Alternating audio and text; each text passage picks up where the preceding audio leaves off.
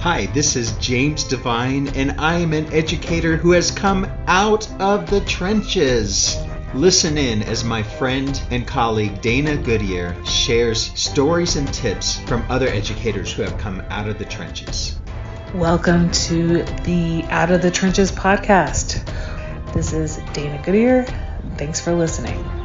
My next guest is Natalie Vardabasso. Natalie is an education consultant, speaker, and podcast host who has served as a high school and middle school teacher, instructional coach, and assessment lead in a K 12 context, where she led her community through assessment and grading transformation.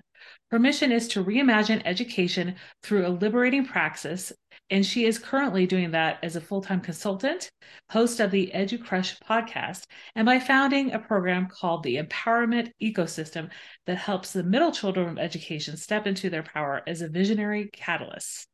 She left the classroom five years ago and she was an English and social studies teacher at the time. She also taught different electives such as musical theater.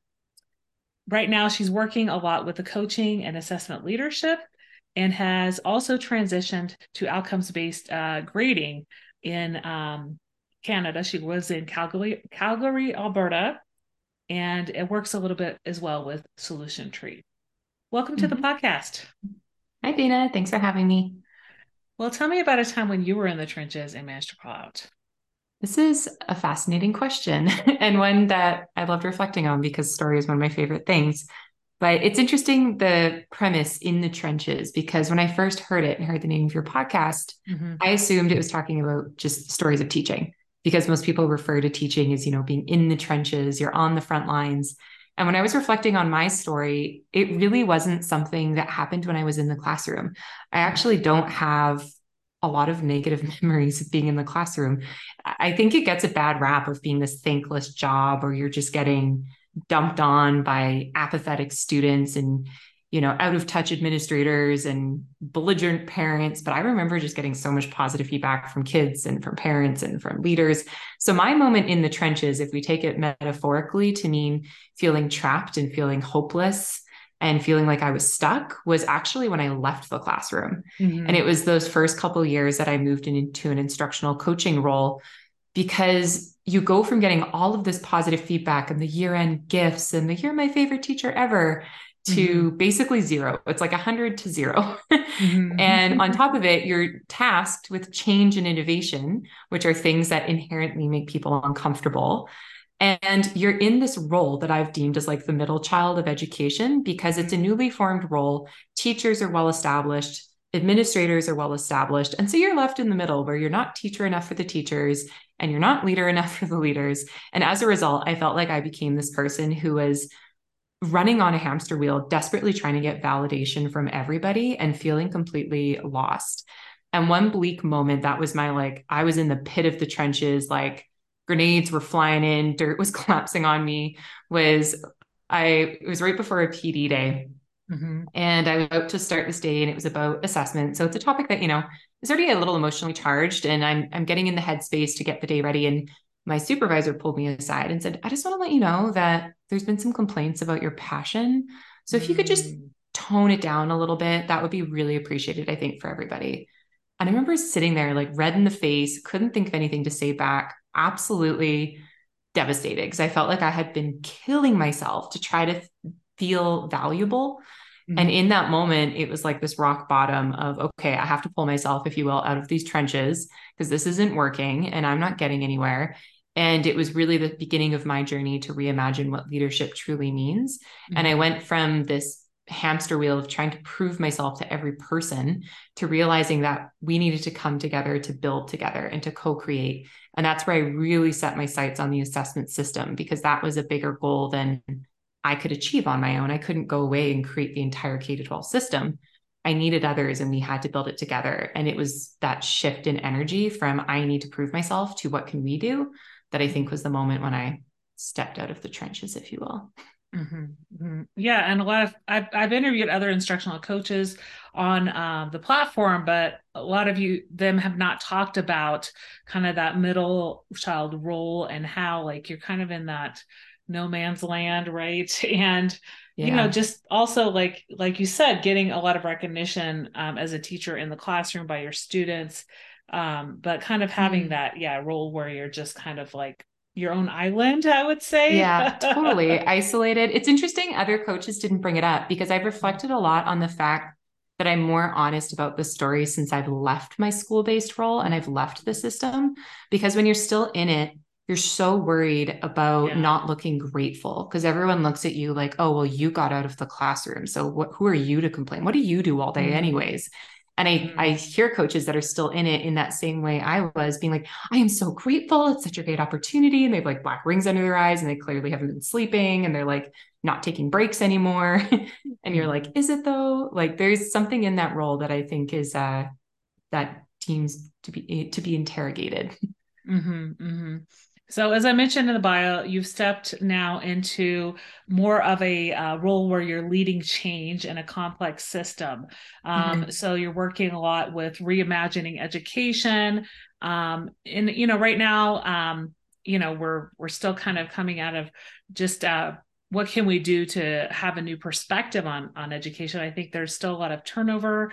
Um, in mm-hmm. some schools there's hopelessness um, mm-hmm. so how do we actually transform this and yeah. really um, start making change and just not do the status quo yeah i think it starts at unpacking what is meant by complexity because mm-hmm. there's a thing people do and i've deemed it marveling at complexity and you've probably heard it dana it goes like this oh yeah natalie we should totally change grading you're absolutely right mm-hmm. but it's just so complex yeah. And people kind of all around the room, everyone nods and it kind of shuts the conversation down. And so I want to say, first and foremost, that complexity is not synonymous with impossible. And a lot of people treat those words as meaning that. But yeah. the truth of the matter is, we've shifted from a complicated world and system to a complex one because of the emergence of the internet. We have, and social media especially, we have information coming at us from all sides 24 7 a multitude of perspectives, and it's no different in our schools. And so complexity just means that the tools that worked in our past aren't as they're not going to be as efficient today. They're not going to be as effective. And so in a complicated system, we could plan with a little bit of predictability and certainty that the next three to five years we're going to unroll exactly as we were hoping. And we might have to make some adjustments, but it was a pretty clear path with complexity, we just have such diversity of perspectives and viewpoints and factors that all we can do is plan to take the next right step and then let the complex system give us feedback so we know where to go next. But that means that we have to get better at clarifying a really compelling vision that calls people into doing the work with us. And I think one of the greatest tools that we have at our disposal and that we forget about all the time in leadership work and also in schools is story mm-hmm. because it inherently activates the head, the heart. And then if we learn how to tell the right kinds of stories, the hands, because it can instruct people on what it is they need to do. Mm-hmm, mm-hmm. So, um, in terms of like story, um, how can we really start um, using like storytelling um, to kind of look at being a reliable means of assessment? Mm, oh my gosh. Well, first of all, recognizing that it just is. I think for some people's story, there is a bias that we all have that it's something that's done in the elementary years. If students are telling and creating stories, it's something kind of mm-hmm. playful and frivolous, but we should get rid of it by the time we get to the real critical thinking.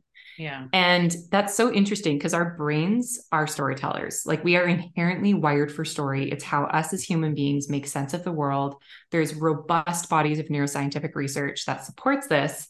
And yet in schools, we always go back to this like extractive model that actually makes mm-hmm. learning harder. So if we even just take like a really local example, so take writing, for instance, because mm-hmm. I taught, you know, writing at all levels.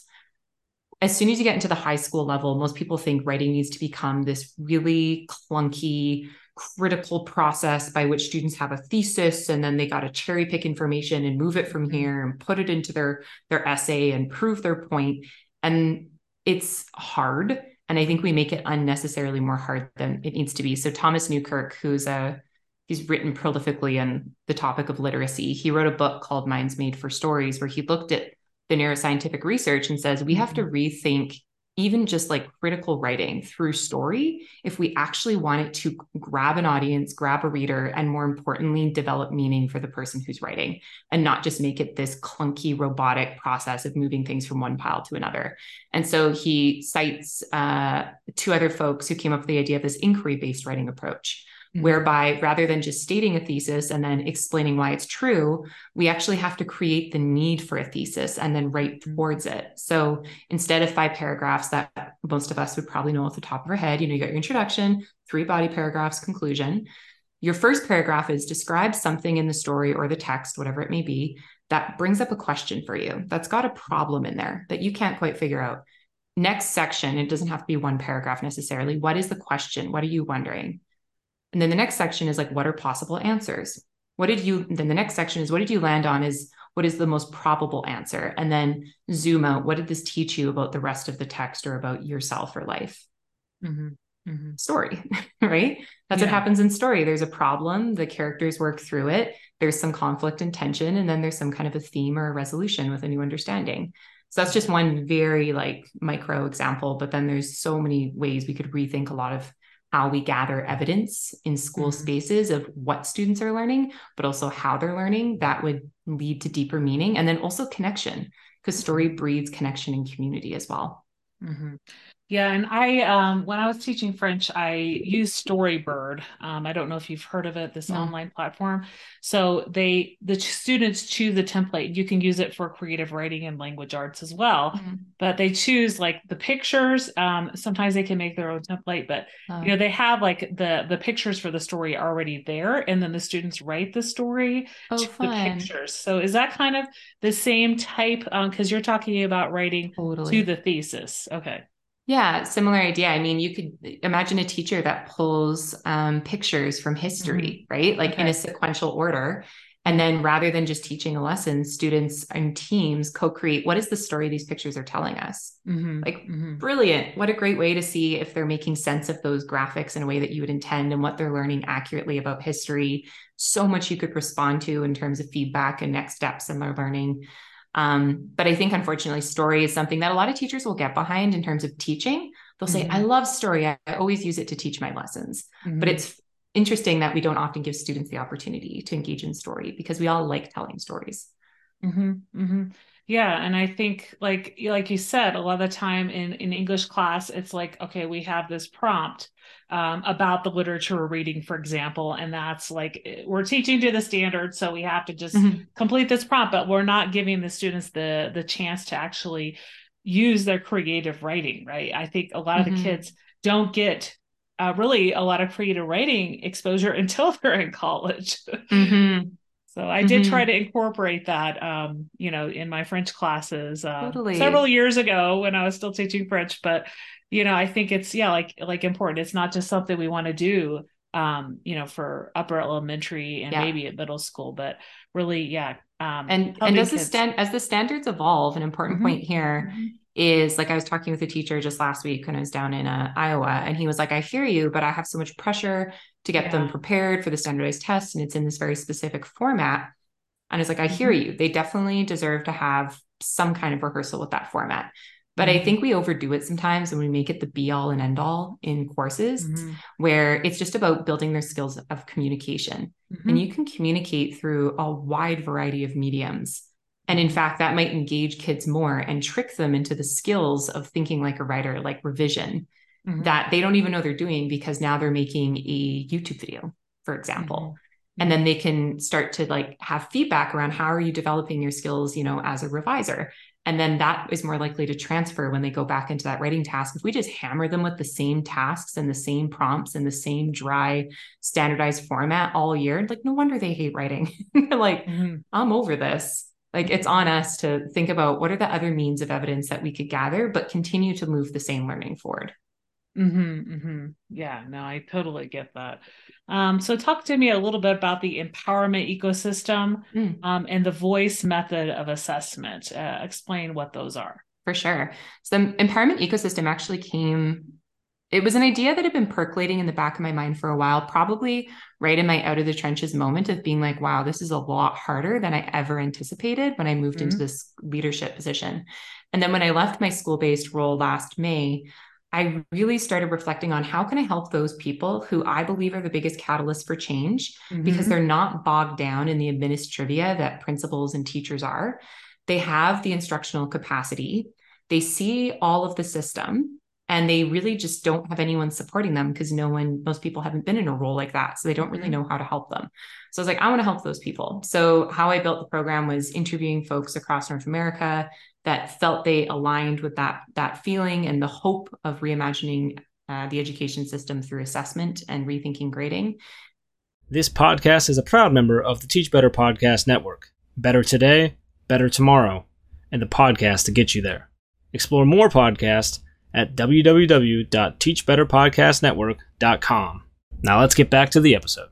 Co designed a program with them, ran a prototype, got feedback, iterated, and it's really just evolved from there. So I've mm-hmm. kept letting people know it's a thing. People keep joining. We actually just hosted our first summit in Vancouver just a few weeks ago. So okay. members of the program came, but then we also extended personal invites to a lot of folks in our networks, and they all came, and it was an incredible experience, completely grounded in story. And so that's what that is. And at the core of it is the voice method, which is really my own deep thinking of what have I read? What's worked? What are the moves that these people can make to reimagine education through assessment? And so voice is an acronym because, you know, we love our acronyms in education, mm-hmm. but it stands for vision, optimize, invite, cultivate, and expand.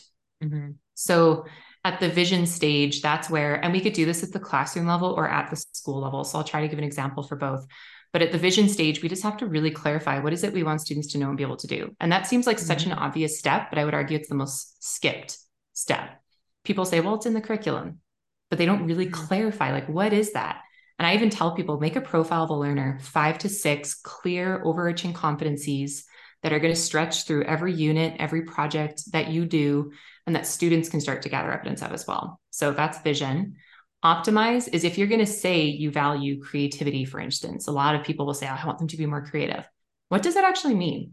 Mm-hmm. Like, unpack what does it mean to develop creativity? How do I know if I'm a mm-hmm. beginner? How do I know if I'm getting closer to proficiency? Like, we really do have to use some of our assessment literature and or literacy and tools to make sense of what that means and then share those tools with others so they can self assess on their journey invite i usually say is invite rethinking mm-hmm. i don't mm-hmm. think we talk about this part enough in the change leadership realm which is how do we invite our colleagues to rethink how do we invite students to rethink because to do things differently is going to require some attention to the resistance that will come up mm-hmm. and that's just a non-negotiable and if we try to put our heads down and pretend it's not going to happen we're going to get very frustrated when it does Mm-hmm. And then C is how do we actually start to gather evidence of learning? So there's the very traditional ways we've done it written, tests, quizzes, all of those like traditional school tasks.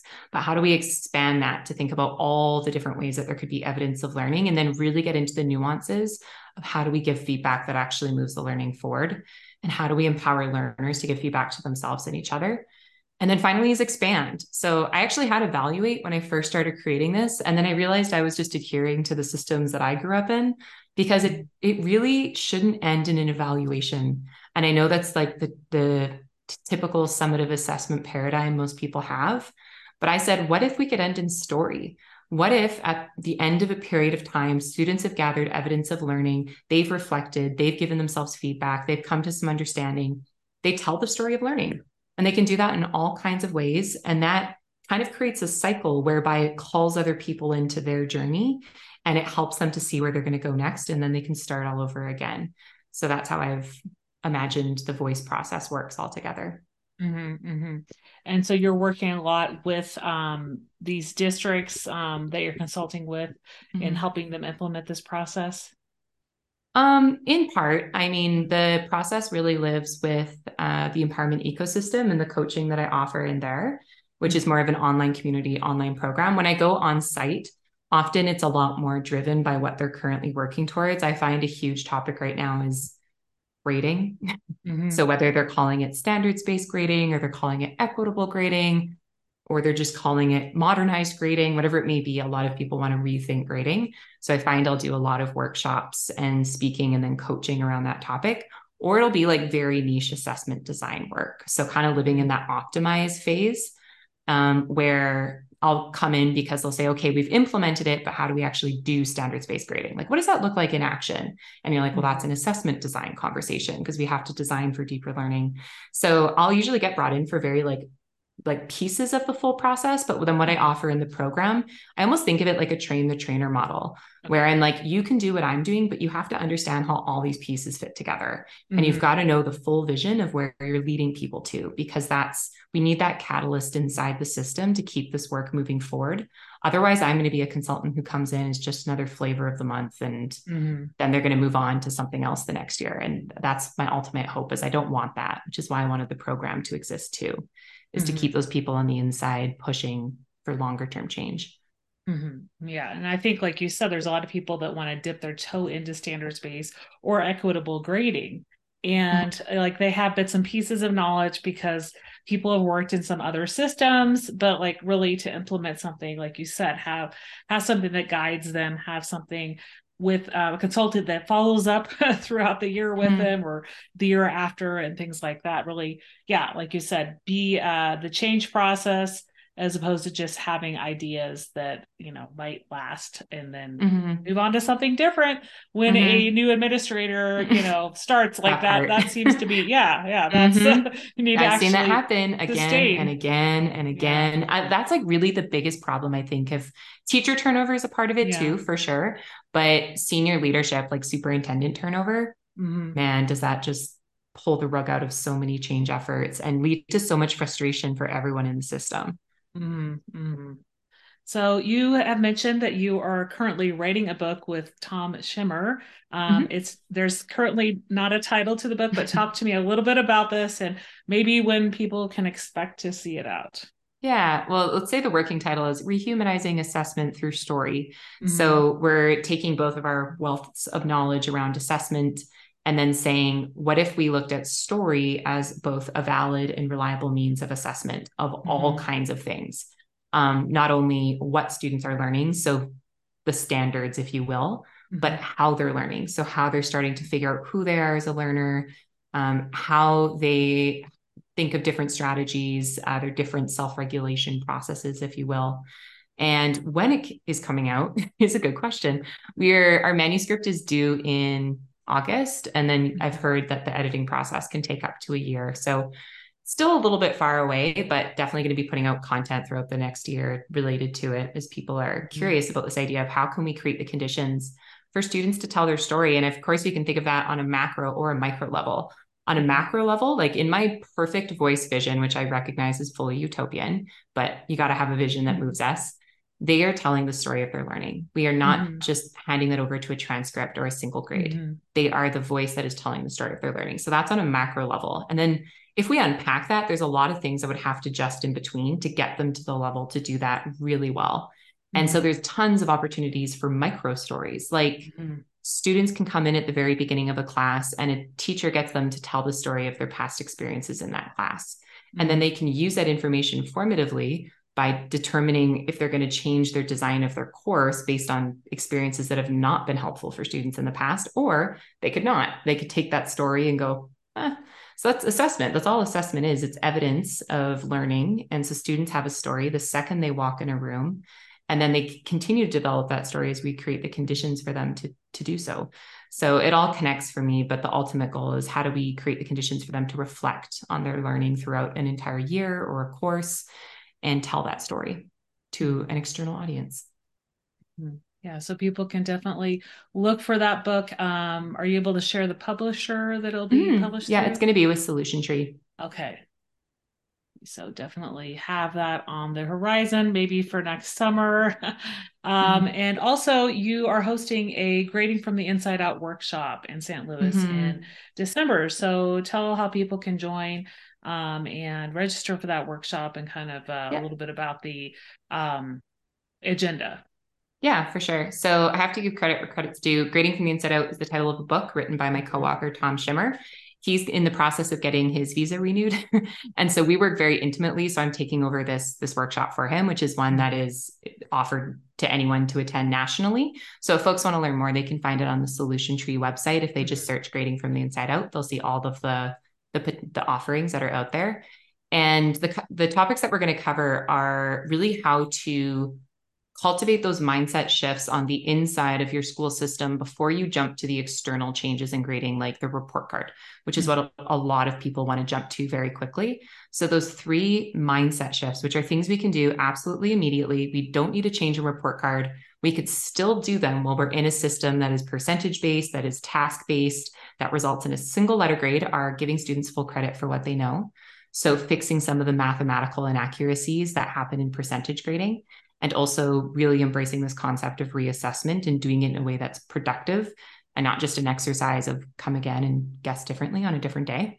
Mm-hmm. And then the second thing we get into is redefining accountability. I find this is a, a topic high school teachers really like to dig into, which is basically if we're not going to give zeros on work, if we're going to just say insufficient evidence, and we're going to give students, you know, longer to complete work if they need it, how can we ensure accountability? Because a lot of people will say, well, I need the traditional system, I need the zeros, I need the late penalties because it'll mm-hmm. keep them accountable. But that doesn't always work in practice. So we need to rethink those systems. And then the final piece is repurposing homework. So, how do we look at homework as a formative practice? And if we really want it to be that, then how do we need to interrogate including grades in homework? So if mm-hmm. we don't grade it, how can we encourage them to take up that work and how can we use that information to drive our instruction? So how do we really get it back in the formative space? So mm-hmm. those are mm-hmm. the three biggest things. The other thing we tend to touch on is also uh, assessing student attributes. So all of mm-hmm. those behavioral attributes that are really important, but shouldn't be included in the grade related to the standards because those are two different things. Mm-hmm. So how do we define them, unpack them, assess them, communicate them, all of that? Okay. And would that have something to do when you're talking about the attributes with maybe mm-hmm. a work habits grade? Because middle schools yeah. in the district uh, my daughter goes to, um, it's not counted towards their GPA, but it's more yeah. of that like satisfactory versus unsatisfactory. They give they give one through fours, but it does yeah. hold those middle schoolers accountable. Yeah, yeah, yeah. There needs to be something right to communicate to both the kids and the parents that we do care mm-hmm. about these things like I've seen a lot yeah. of schools do citizenship, like some degree of mm-hmm. citizenship mm-hmm. as well. Mm-hmm. And then the scale that we recommend is often a frequency scale. So mm-hmm. rarely, sometimes, uh, rarely, often, I can't remember the titles off the top of my head, but you know what I mean? A frequency scale from rarely to consistently. But it's a tricky one because it usually is, you can't really, it's not rubricable per se, but we do notice that the habits might increase or decrease depending on what's going on for a kid at the time. So at least it's a way into that conversation and to offer feedback. Mm-hmm, mm-hmm. Um, so you also um, book work through schools and districts. So mm-hmm. um, how can people get in touch with you? And like you said earlier, often it, it is um, developing uh, PD that's aligned towards their mission and vision. Um, so uh, what would it look like if people were to book you for PD? Was that would that be like a several day thing? Um, do you do online workshops to follow up? How, how does that look? Yeah, I do pretty much everything. A lot of my booking goes through Solution Tree right now. Okay. So if someone were to reach out to me, likely through Twitter, or they could email me directly, and I can give you all of that. So you can include it in the show notes, but it's uh, at Natabasso on Twitter and then just nvardabasso at gmail.com. So my first initial last name. But if they get in touch with me and they say, I'm interested in whatever it could be, I've been asked to do one off keynotes, mm-hmm. um, to do a full day PD for all staff, to do leadership training, um, to do on site coaching for teachers. So I'm actually like elbow to elbow designing with them. Um, to do full year long commitments or to just do a couple days, but it kind of depends on what folks are looking for. And mm-hmm it typically is under the umbrella of assessment and grading is what I got what I get brought in for. Mm-hmm, mm-hmm. Well, we've talked a lot about your trench story, moving mm-hmm. from that classroom to instructional coach position. Uh, a lot of what you envision now, um, some change in terms of empowerment, student voice, mm-hmm. and um, really how we can um, not make grading change so complex in schools, right? Because yeah. a lot of the time we make those excuses and then just do the same old, same old. Out of yeah. everything we talked about, what's one thing you'd like listeners to remember? Big idea. around assessment that I come back to again and again is we need to uphold it in our minds as a verb rather than a noun. Mm-hmm. And I, I'm sure everyone can imagine when I say noun, I think we all imagine this like pencil, paper packet, stapled, long, people at desks, silent, stressful. It's going to count mm-hmm. in a mm-hmm. grade. And people put an S on the end. They'll say my assessments. And that's when I know they're still living in that noun paradigm. Mm-hmm. mm-hmm. And I would just encourage everyone to expand your understanding of assessment to think of it more as a verb, meaning an interconnected process of actions that we undertake, like the voice method points out, that really inspire, motivate, and ultimately can reflect learning. Mm-hmm. Mm-hmm. Yeah, that's so important to remember. Um, mm-hmm. Not as something we have to do, but rather as something that we can expand um, as ways mm-hmm. of showing showing knowledge, like the creative writing. Um, well, you know, you've already mentioned where people can uh, get in touch with you. Um, like you said, you're on Twitter and Instagram, and people can also reach out to Solution Tree. Um, mm-hmm. is solutiontree.com correct? Yeah yeah and you can even just google me and find me on the website but the best way is usually just to email or contact me even through direct message on social media directly and then i can connect you with someone who can help you out at solution tree just to bypass some of the red tape. Okay sounds good. Well thank you so much for being on the out of the trenches podcast today. It was a pleasure speaking with you and learning more about grading. Yeah you as well dana. Thank you for having me my book, Out of the Trenches Stories of Resilient Educators, has now been published. You can access it through Amazon. You can buy it at the Road to Awesome website, or you can get it through my website at danagoodier.com. Please re- leave a review, and you can also access it on Kindle. Check out the show notes on danagoodier.com to learn more about this guest and links to their social media. Please subscribe share, rate, and review wherever you download this podcast. Tell your friends and colleagues about it, and if this episode resonates, especially with you, be sure to share it out on social media and tag me at Out of Trenches PC.